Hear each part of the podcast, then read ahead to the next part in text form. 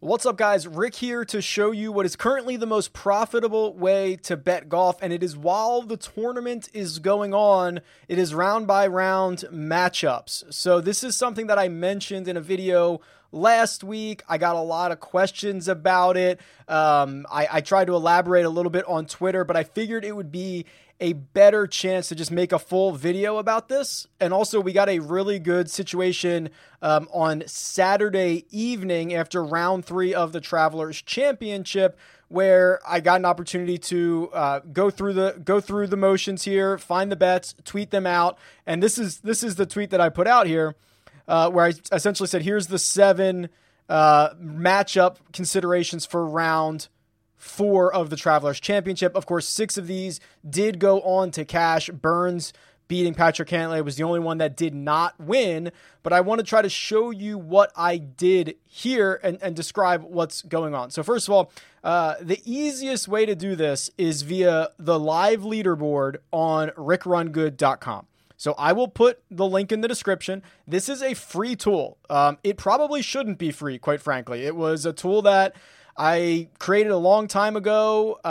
It's gone through many iterations, but it allows you to see while the tournament is going on every 15 minutes, players' positions, how many DraftKings points, and what their strokes gained numbers are. So this is what I use for these round-to-round matchup bets. And so I'll put the link in the description, but here's what I did. So last night, so I'm just going to change the filter on this to show you through 3 rounds. Okay, so this is going back to the end of 3 rounds. So this is what I would have done Saturday night. Now you'll do this after Thursday night, after Friday night, after Saturday night, to see which matchups that you want. And what you're looking for are golfers who are playing really well tee to green, right here, strokes gained tee to green, T2G, and are not putting well. Guys that are losing a lot of strokes, a big negative number in putting. In theory, the guys that are hitting it very well to get on the green and not putting, that's quickly going to turn around, or is more likely to turn around than someone who is gaining all of their strokes by putting. That's just a hot putter. That's not sustainable round to round, especially if you're hitting it poorly. Okay. So I've talked about this a million times. Putting is the most volatile of all statistics.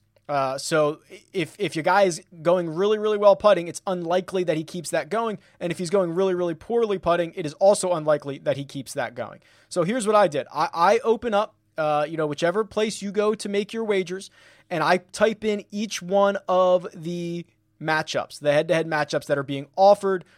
Almost always they are just guys that are at the same starting position, starting score for that round, or usually, almost entirely, they're playing together. Okay, they're in the same group. So Sunday at the Travelers Championship, they went off in pairs, obviously. So this makes the matchups very, very easy to follow as well.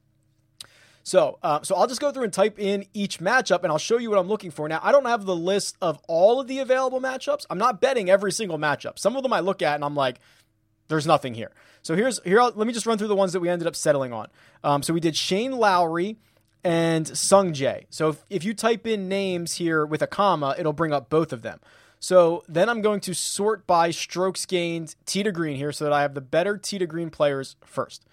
So the way that I looked at this is I said, okay, wow. Through 3 rounds, Shane Lowry, he's playing okay tee to green. He's actually playing better than Sungjae is. You know, he's gained 2.6 strokes tee to green. Sungjae's only gained a half a stroke. Sungjae's losing 1.5 putting. So Sungjae's not putting well either, but this number from Shane Lowry, minus 5.6, is insane, right? Like, that is unsustainable. He's playing better tee to green than Sungjae is. I went out and bet this one. Shane Lowry did end up winning. Let's go to the next one. The next one was Rafa Cabrera-Bello and Roger Sloan.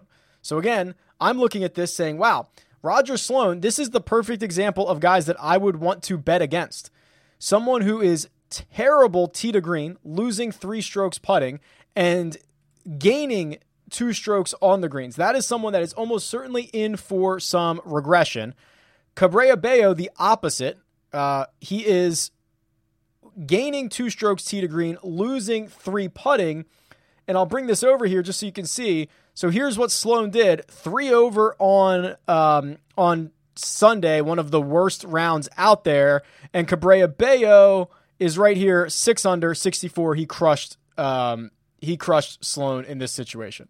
So then I went back, and I might find a couple. Like, let me find one that like I wouldn't bet here. So like I don't know if you could have gotten Todd and Dustin Johnson. But like they're very similar here. So like Todd gaining 11 tee to green, DJ gaining 8, Todd gaining 2 on the greens, DJ gaining 3.8. Like there's nothing really exploitable there. There's not one guy who's playing significantly differently than another. So I let this one go.